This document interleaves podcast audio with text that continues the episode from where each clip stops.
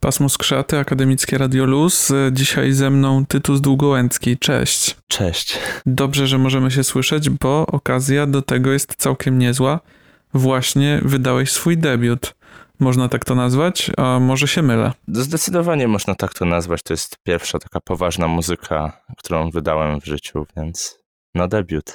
Wiesz co, pytam, bo w internecie można znaleźć też twoje inne nagrania, natomiast nie wiem też, jak do nich podchodzisz. Nie no, ja na- nagrywałem kiedyś muzykę, ale traktowałem to bardziej humorystycznie. W ogóle nie, nie podchodziłem do tego poważnie i nie było to w żaden sposób reprezentatywne, jeżeli chodzi o to, jaką muzyką chciałbym się zajmować, jaką chciałbym nagrywać ogólnie. Więc myślę, że to jest taki mój prawdziwy debiut, jeżeli można tak to nazwać.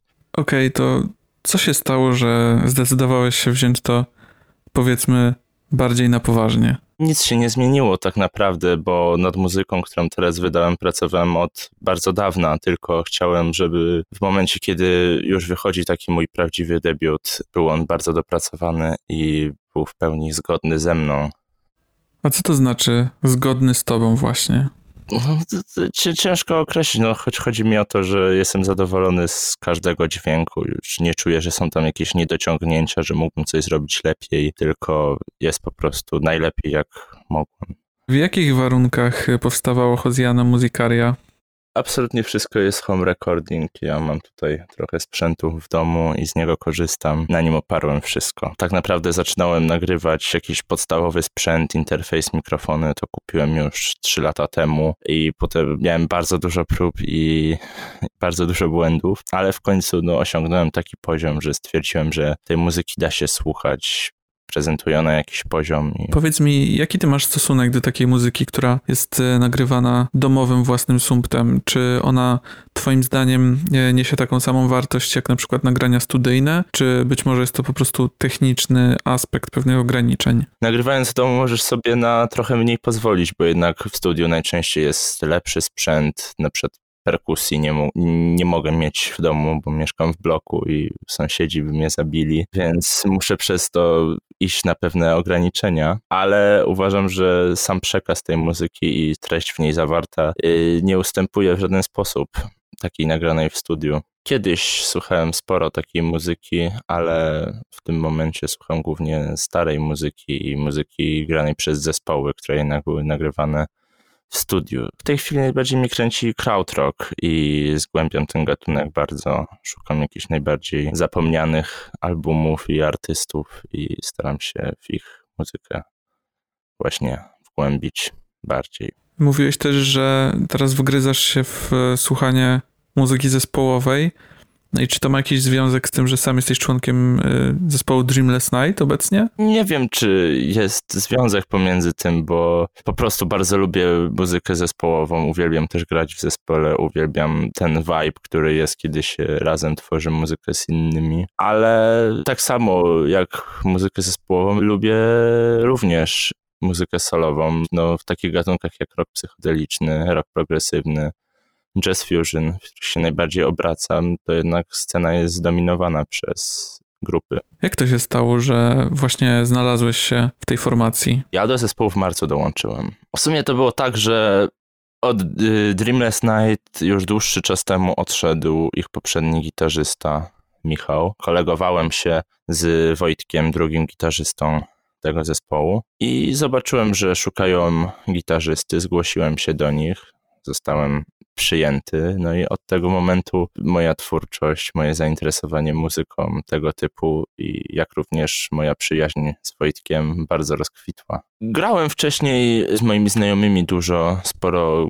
jamowaliśmy, sporo robiliśmy też jakichś takich niby projektów, ale no to zdecydowanie jest najpoważniejsza rzecz, jaką robiłem kiedykolwiek, jeżeli chodzi o grę zespołową. Pierwszy raz brałem w ogóle udział w sesji nagraniowej, nagraliśmy album właśnie, epkę, więc jestem bardzo zadowolony z tego, że dołączyłem do ekipy. A czy jest coś, co cię zaskoczyło we współpracy z zespołem? Przede wszystkim to jest totalnie inne podejście dla mnie do pisania utworów, bo kiedy ja piszę utwory dla siebie, które sam nagrywam w domu, no to wiadomo, wszystkie rzeczy piszę pod siebie, pod moją gitarę, pod inne instrumenty, na które gram. Gitara basowa, minimalnie próbuję swoich sił z klawiszami, też mam automaty perkusyjne, na których się opiera sporo mojej muzyki, szczególnie tej, która dopiero będzie się pojawiać. No, a jednak z zespołem, jak piszesz te utwory, to trzeba myśleć też o innych członkach, żeby też mieli co robić, że tak powiem. No i też grając koncerty trzeba pamiętać, że jak ja sobie tworzę muzykę w domu, nagrywam pięćdziesiąt ścieżek naraz, to jednak przy grze na żywo trzeba się ograniczyć do tych pięciu czy sześciu. A powiedz mi, jak to wygląda, jeżeli chodzi o pisanie utworów? Czy ty bierzesz w tym udział w ramach swojej działalności w grupie? Na pierwszym albumie nie ma żadnego mojego utworu, to dlatego, że dołączyłem dosłownie no, na dwa miesiące przed sesją nagraniową i już skoncentrowaliśmy się na tym, żeby dopracować istniejący już materiał i go wydać. Na nowym albumie będzie już utwór mojego autorstwa, jeden na pewno, może nawet więcej. Zobaczymy. A czy dołączenie do grupy ma wpływ na to, jak ty rozwijasz się jako solista, jako twórca, gitarzysta? Zdecydowanie ma wpływ, bo gra w zespole bardzo, bardzo mnie rozwinęła i to przyznają wszystkie osoby, które mnie znają w jakiś sposób, wiedzą jak gram, wiedzą jak grałem te pół roku temu, zanim dołączyłem do zespołu, więc czuję, że dużo mnie to nauczyło, jestem bardzo wdzięczny. W tej sytuacji, no to zakładam, że musisz sobie teraz trochę rozdzielać to, kiedy myślisz o kompozycjach podzespołu, a kiedy myślisz o tym, co chciałbyś nagrać sam. To na pewno też myślę, że duże znaczenie ma to, że faktycznie jak gram solo, to cały czas rozwijam się, jeżeli chodzi o kompozycję, bo nie, nie tworzę tylko podzespół, tworzę też właśnie na swoje potrzeby. Czasami rzeczy, które pierwotnie pisałem podzespół, bo jednak wolę wykorzystać samemu, czasami na odwrót, więc myślę, że przepływ tej muzyki pomiędzy moim projektem solowym no a zespołowym jest dość spory. To też się wydaje dość jasne, patrząc na to, że twoja muzyka różni się jednak znacznie od tego, co proponuje Dreamless Night. No tak, dlatego, że my w Dreamless Night, mimo że łączy nas zamiłowanie do rocka psychodelicznego, do zespołów z lat siedemdziesiątych, to jednak oprócz tego to bardzo dużo nas dzieli i mamy totalnie inne zajawki, jeżeli chodzi o muzykę.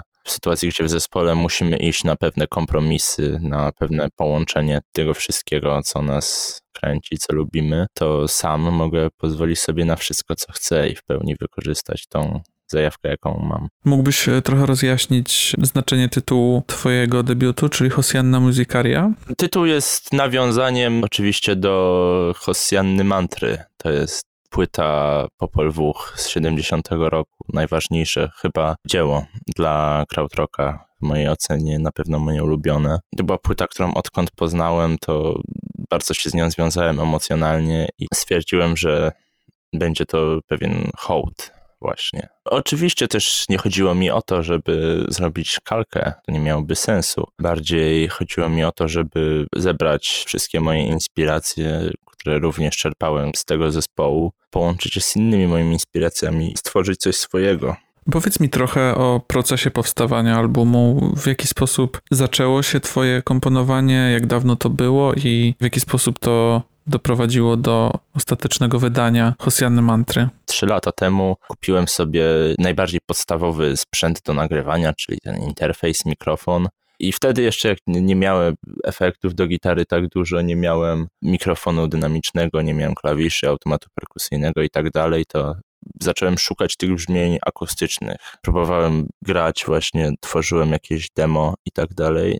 No i te rzeczy zostawały, zostawały, dlatego że bardzo długo nie byłem pewny jakby jaką chcę muzykę do końca robić i co chcę z tym zrobić. No ale w końcu stwierdziłem, że chcę iść w tą psychodelę, dograłem do tych akustycznych demówek, te całe psychodeliczne tło, no i tak powstała większość tego materiału. Z kolei Soma, ostatni utwór na płycie Usuita, został nagrany przeze mnie właśnie niedawno już podczas pracy nad tym albumem. które tak naprawdę poważnie nad nim usiadłem i zacząłem pracować jakoś po wakacjach. Od początku wiedziałem, że chciałbym, żeby na moim pierwszym albumie znajdowała się suita. Zacząłem na nim pracować, no i potem to już jest tylko to, że trzeba wymyślać, co będzie dalej. Ja tak naprawdę myślałem o tym utworze cały czas, jak jechałem gdzieś autobusem, jak robiłem coś w szkole czy tak, i tak dalej. Myślałem, co mogłoby być dalej, co mógłbym dodać, co mogłoby zabrzmieć dobrze, jaką jeszcze część, w jakim stylu mógłbym pociągnąć. No i tak w końcu miałem jakieś pomysły, zapisywałem je w, no, w notatniku, wracałem do domu, nagrywałem, nagrywałem i tak jakby stopniowo powstawał ten utwór, aż złożył się na taką całość, której można posłuchać właśnie na moim albumie. Tak naprawdę to była metoda prób i błędów, gdyż większość czasu jednak spędzam poza domem i te pomysły były, po prostu mogłem je zapisać, potem mogłem wrócić do domu, sprawdzić, czy to brzmi dobrze. Jeżeli coś nie brzmiało dobrze, to musiałem to wyrzucić i od razu musiałem szukać czegoś na zastępstwo za to, za ten pomysł. Mimo, że w Polsce my od psychodelii nie stronimy i ona cały czas powstaje, no to na pewno znajdzie się część osób, która powie, że przecież najlepsze czasy psychodelii, no to już minęły i w zasadzie, że teraz jest to taki gatunek trochę marginalny. Czy ty byś się zgodził z takim stwierdzeniem, czy uważasz inaczej? Muzyka psychodeliczna dalej żyje. Bardzo ciekawa jest choćby aktualna scena muzyki psychodelicznej we Włoszech.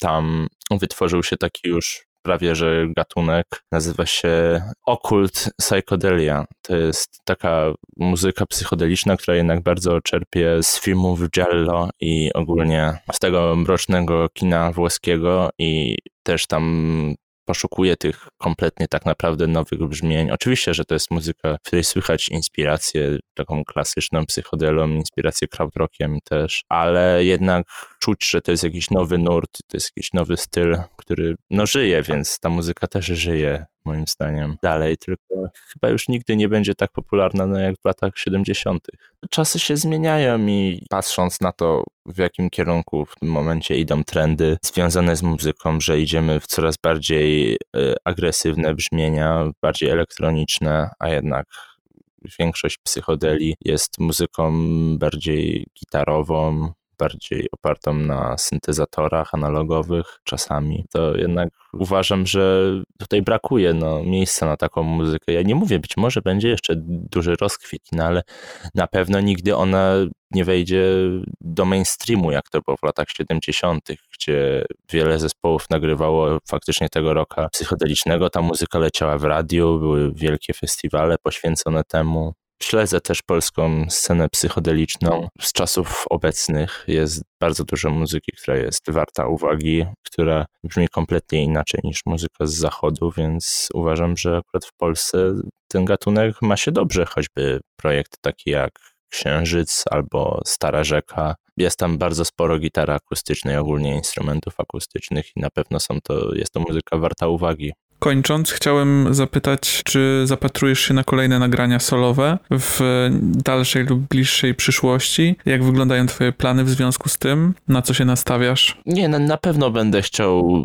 wydawać kolejne y, albumy. Już jestem w trakcie pracy nad nowym materiałem, nad nowym albumem. Będzie dość inny od tego, co zaprezentowałem na swoim debiucie, ale również będzie bardzo psychodeliczny i dużo rzeczy pozostanie. Planuję pójść w trochę inne klimaty, odejść trochę od tych brzmień akustycznych, którymi szczerze mówiąc się, chwilowo się trochę zmęczyłem, a bardziej chciałbym się właśnie pobawić z automatem perkusyjnym, z klawiszami i taką bardziej space rockową odsłonę swoich pomysłów pokazać.